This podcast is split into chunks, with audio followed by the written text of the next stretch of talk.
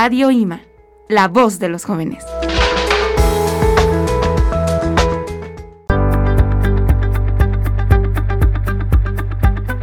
Hola, les saludamos Valentina Soto y Aldo González. Hoy está con nosotros en Radio IMA el doctor Armando Culebro, mexicano, empresario, conferencista, coach y escritor. Licenciado en Administración de Empresas, estudió programación neurolingüística, tiene cuatro certificaciones como máster en PNL, así como otros programas de desarrollo como hipnosis, reingeniería del ego y manejo de emociones. Él mismo se define como siempre inquieto por buscar nuevo conocimiento que lo lleve a crecer y ayudar a las personas a que logren su mejor vención. Persistente, solidario y apasionado por la vida. Actualmente es presidente de la Comisión de Turismo de la Ciudad de México Bienvenido, doctor Armando Culebro. Hola, Aldo, pues muy agradecido. Hola, Valentina. Por, permitirme estar con ustedes y poder compartir un poquito de lo que podemos hacer en, en la vida profesional. Muchísimas gracias, Aldo. Doctor, ¿qué hace como un máster de programación neurolingüística? Muchas gracias, Vale. Pues mira, te cuento. Eh, la programación neurolingüística es una técnica que se ocupa en la psicología para entender cómo los seres humanos van programando sus creencias y cómo van generando sus redes neuronales. El cerebro tiene unas dendritas, tiene las neuronas y se comunican por dendritas. Esas dendritas generan conexiones y esas conexiones son las que vas haciendo con programas se llama programación neurolingüística. Entonces son programas, ¿cómo están tus programas? Neurocabeza y lingüista porque es por la forma de la voz. Por ejemplo, si a ti te dicen, eh, vale, tú debes decir cuando llegue una visita, bienvenida a tu pobre casa, esa pobre casa, ese concepto de pobre casa se te graba en tus dendritas, se te graba en tu cerebro y entonces siempre vas a pensar que tu casa es pobre.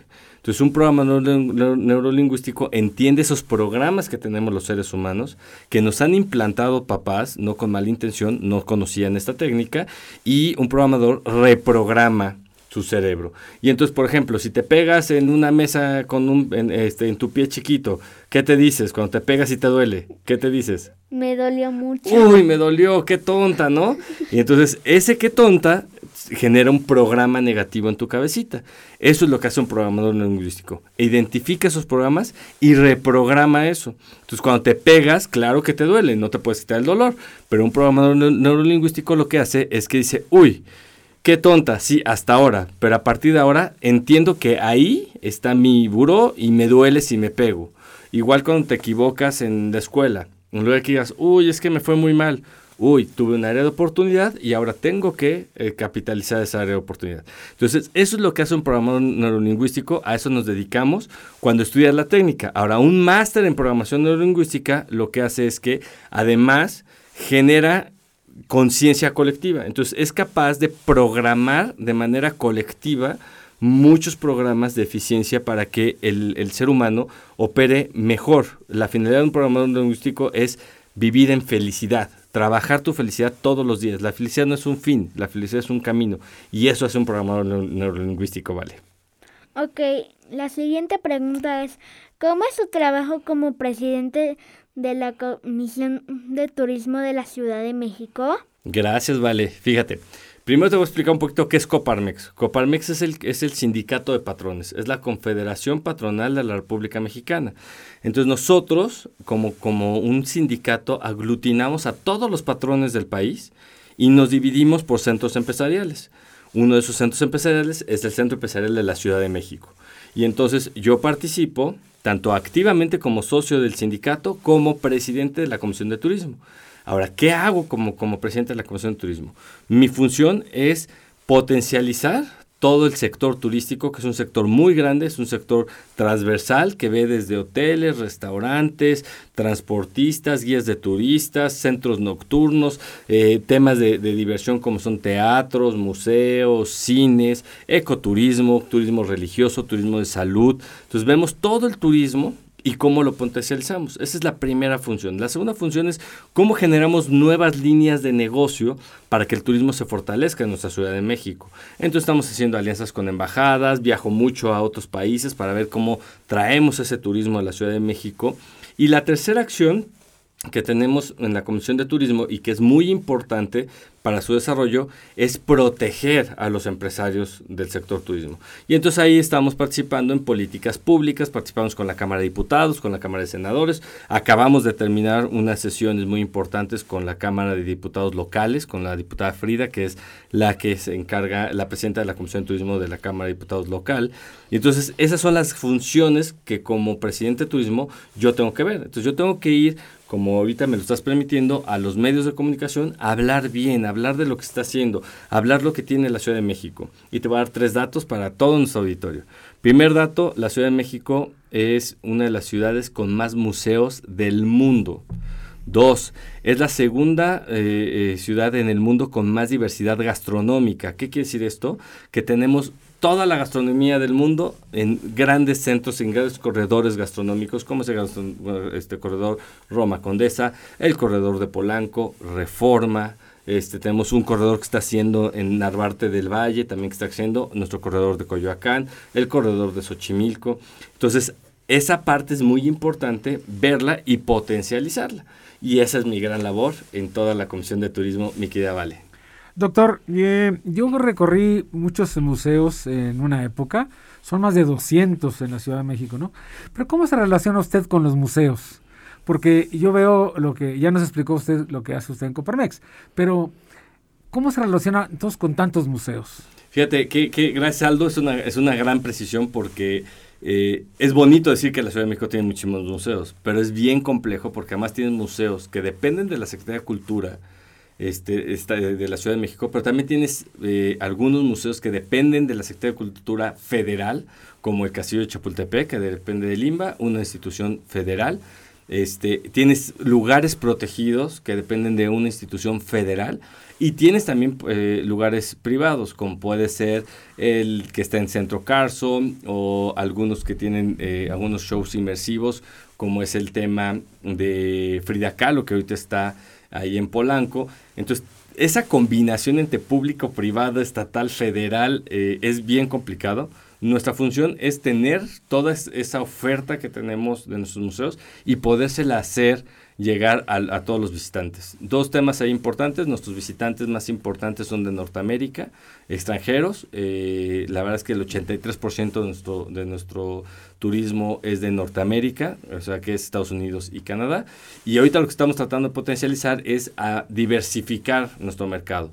Nuestro tercer mercado es el colombiano y les encanta a los colombianos el tema de los museos. Y hay una cosa bien bonita, porque nosotros tenemos museos desde la caricatura, ¿no? Museo de la caricatura, tenemos museos de tecnología, tenemos museos, muchísimos museos de cultura, el maestro de todos los museos es la antropología, sin duda. Y de ahí tenemos algunos museos diferenciados en muchísimas cosas, ¿no? Que la moneda, que payasos, que, o sea, tenemos muchísimos museos muy, muy este, eh, eh, aglutinados en el centro histórico, pero tenemos en todo, digo, la Casa Azul está en Coyoacán y ese es de Frida Kahlo, entonces tenemos mucha diversidad y eso es increíble para nuestra ciudad. ¿Cuál es la función? Saber cuál es la oferta que están dando, si tiene alguna exposición este, principal y de ahí poderla comunicar. Hoy en un trabajo muy cercano con la Secretaría de Turismo, este, con la Secretaría Natalie estamos trabajando muchísimo eh, desde el tema de una aplicación que se llama cartelera.df.gov.mx donde se está subiendo toda la oferta de turismo. Pero te pongo un caso. Casa Frisac, que está en Tlalpan, que es una casa eh, preciosa, que tiene eh, exposiciones constantes. Nadie, casi nadie este, sabe qué está pasando en Casa Frisac. Y eso es lo que queremos. Los mismos citadinos no sabemos qué pasa en nuestros museos que tenemos en la ciudad. Entonces, la función es saber lo que tienen ahí para poderlo potencializar y comunicarlo y decirles, oigan, existe esto, oye, tal museo está haciendo esto, oigan, viene tal exposición, está la parte inmersiva de Frida Kahlo ahorita, o viene Van Gogh como estuvo aquí, o en el, en el Monumento de la Madre que ya se están haciendo este, eh, continuamente algunas, algunas exposiciones. Entonces, ahí es donde queremos empezar a articular. O sea, nuestra función es articuladora, sin protagonismo, sino sumando siempre en pro de nuestra ciudad y en pro del turismo, mi querido Aldo. ¿Tienes relación con otros museos de la República Mexicana? Gracias, Vale. Sí, fíjate que nosotros trabajamos principalmente en la, en la Ciudad de México, claro, pero hoy tenemos una campaña que se llama Impulsa Turismo Y en esta campaña estamos yendo a los estados para hablar de los estados de la Ciudad de México y para traer de, los estados a la Ciudad de México ese turismo. Y entonces te voy a poner un caso, estuvimos eh, hace unas semanas en, no nada más de la Ciudad de México, eh, y no nada más de la República Mexicana, sino también del mundo. Te voy a poner un caso, estuvimos en el Museo del Cacao en Guayaquil, en Ecuador, hace unas semanas, viendo todo, todo, todo lo que tenían eh, y todo cómo se fue formando y toda la, cultura del cacao que viene del Amazonas y que México fue muy importante el tema del cacao. Entonces trabajamos muchísimo con todos los sectores, con todos los museos a nivel internacional, nacional y evidentemente en la Ciudad de México. déjame darte un dato. Estuvimos en el Festival del Chocolate también hace unos meses, bueno, hace un mes en Tabasco y estuvimos viendo todo toda la oferta turística que hay que desarrollar en el tema del cacao, en el tema del chocolate, en el tema de las haciendas, porque hoy tenemos haciendas que no están potencializadas. Tenemos muchísimas condiciones que podríamos ir desarrollando alrededor de toda esta circunstancia de los museos y que no se nos da y que no lo explotamos, mi querida Vale. Entonces es muy importante el que también entendamos de que los museos que son, son esos recintos que rescatan nuestra cultura, rescatan nuestra historia presente y pasada. Y eso es muy importante para irlo capitalizando en nuestro presente actuar como sociedad. Ok, muchas gracias. La siguiente pregunta es, ¿en cuáles eventos de los museos participa y en qué forma? Gracias, Vale. Fíjate, eh, como te comentaba, participamos muchísimo en, en las exposiciones en todas las exposiciones que vamos creando y que van creando los museos, en comunicarlo. Participamos también en algunos temas que a veces requieren de inversiones eh, o que requieren hacer algún evento y no saben cómo hacerlo el museo, nosotros les ayudamos y vamos a los museos para qué? Para poderlo eh, realizar. Entonces de pronto me dicen, oye, quiero hacer una exposición de espadas pero no sabemos cómo hacerlo. Entonces nosotros como Comisión de Turismo vemos y articulamos dónde está, ah, pues mira, la Embajada de Suiza tiene una exposición de espadas en su localidad. Y ahí te pongo un caso, hemos trabajado con algunas alcaldías muy activamente. Eh, participamos en el lanzamiento de una exposición bien bonita de Leonardo da Vinci, que lo hizo la alcaldía Miguel Hidalgo, el alcalde este, Mauricio Tabe, y participamos para difundirlo. Ellos trajeron al Museo del Reloj, que está ahí en Polanquito, eh, trajeron toda esta, esta exposición y nosotros lo que hicimos fue articular, hay que embajadas, cómo, podemos ir articulando como Coparmex toda esa información para poderla comunicar a la comunidad y que no se queda solamente en los habitantes de Miguel Hidalgo, sino también fuera para habitantes de Xochimilco, de Tláhuac, de, de Chalco, que normalmente no se hubieran enterado de todo eso.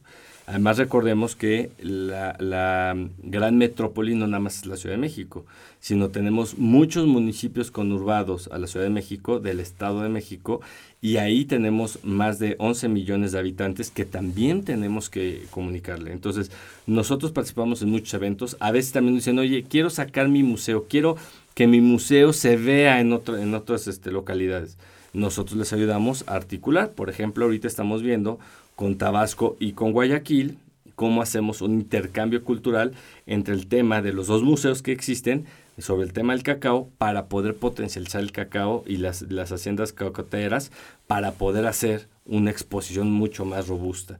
Entonces, ya en Guayaquil existe el Museo del Cacao, como esa exposición que es hermosa, podemos replicarla en el museo que tenemos en, Tabasco, que es el centro del cacao. Y así lo hacemos con muchos museos a nivel nacional. México es un país lleno de museo, lleno de cultura, lleno de diversidad, y la Ciudad de México no se diga, ¿no? Si es, eh, muchos me peleo, a nivel nacional me peleo y a nivel internacional, yo sigo diciendo que es la ciudad que más museos tiene, aunque por ahí me dicen que es la segunda este, ciudad que más museos tiene en el mundo. Pero bueno, en, en, esa era un poco nuestra participación, mi querida Vale. Ok, gracias. Doctor, pues qué importante lo que nos ha mencionado. Antes de despedirnos, eh, eh, sus redes sociales para compartirlas con el auditorio de Radio Ima, por favor. Claro que sí, este, estamos en todas las redes sociales como Armando Culebro, eh, guion bajo. En Facebook tengo página, que es mi segundo nombre, que es Bogtila Culebro, pero si me, si me localizan en Instagram, ahí vienen todas mis redes sociales, TikTok, LinkedIn, todas, este, estamos muy activos en todas las redes sociales. Repito, Armando Culebro, guion bajo, y ahí con gusto, cualquier duda, me pueden mandar un DM y encantado de poderlo resolver y poderlo comunicar. Pues muchísimas gracias. A mí me gustaría que posteriormente pueda venir a platicarnos sobre esto de la neurolingüística, la hipnosis, pues tantas cosas que usted conoce y que nos ha expresado. Ha sido un placer tenerlo aquí en cabina. Le agradezco a nombre de toda la comunidad de Radio IMA que haya tomado tiempo de su descanso o de trabajo para venir a compartir con nosotros pues tantas cosas tan interesantes, ya hasta dan ganas de vámonos al museo todos y hacer una invitación, ¿no? Pues muchas gracias, eh, doctor, gracias por acompañarnos. Gracias, Aldo, y bueno, déjame aprovechar tus micrófonos para invitarlos a todos los jóvenes que nos escuchan aquí en Radio IMA, toda esta comunidad de Radio IMA, a que realmente visiten los museos de la Ciudad de México. Hay museos enormes, hay museos eh, bellísimos.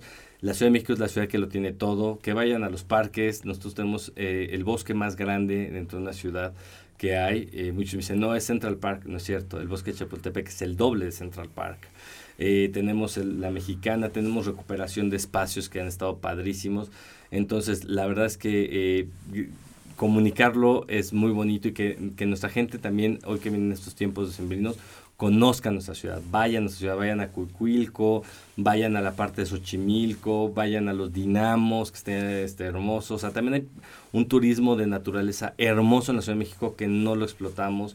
Toda la parte de los siete pueblos originarios de Tlalpan que están ahí en, todo el Ajusco. La verdad es que el Ajusco Medio, la verdad es que es muy, muy bonito. Entonces, los invito a eso y encantado. Cuando ustedes quieran, me, encantará. De, por hablar de programación de lingüística es hablar muy largo de cómo opera nuestro cerebro. Eh, déjame aprovechar tu micrófono también para decir que tengo una maestría en, en todo el tema de, de, este, de las ciencias del cerebro, ¿no? de neurociencias, y cómo va operando es bien interesante para todos, para todos los, los, jóvenes, saber cómo opera su cerebrito para poderlo ocupar a su favor. Entonces, encantado, feliz, gracias Aldo, gracias Vale por esta gran invitación. Una preguntita más, ¿cuáles museos recomendar recomendaría para los niños y para los adolescentes? Fíjate, hay un museo que yo amo, que se llama el Museo de la Caricatura, en el Centro Histórico. Eh, es un museo hermoso, súper divertido, chiquito, práctico, que, que, vale la pena ir. Evidentemente los museos del MIDE, antropología, que esos, bueno, ya normalmente se visitan por parte de las escuelas, pero hay eh, el Museo de Frida Kahlo, es un museo muy visitado por extranjeros, pero muy poco visitado por, nacionales. Y es un museo bien bonito, aquí muy cerca, en, en, Coyoacán, que es la Casa Azul, y que vale la pena explorar también. Y por último, te recomendaría dos, dos este, recomendaciones muy, muy padres. El acuario, que si bien no es museo, está muy bonito, y la experiencia inmersiva del acuario, que está enfrente en Carso. Y eh, ahorita la experiencia inmersiva de Frida Kahlo también, que está en Polanco, están hermosos para poder explorar y ver muchísimo nuestra cultura. Muchas gracias. Bueno, nos despedimos de ustedes. Valentina. Igualmente Aldo y Armando Culebro. Hasta la siguiente. Gracias. Producción audiovisual Alejandro Mercado. Producción general Aldo González.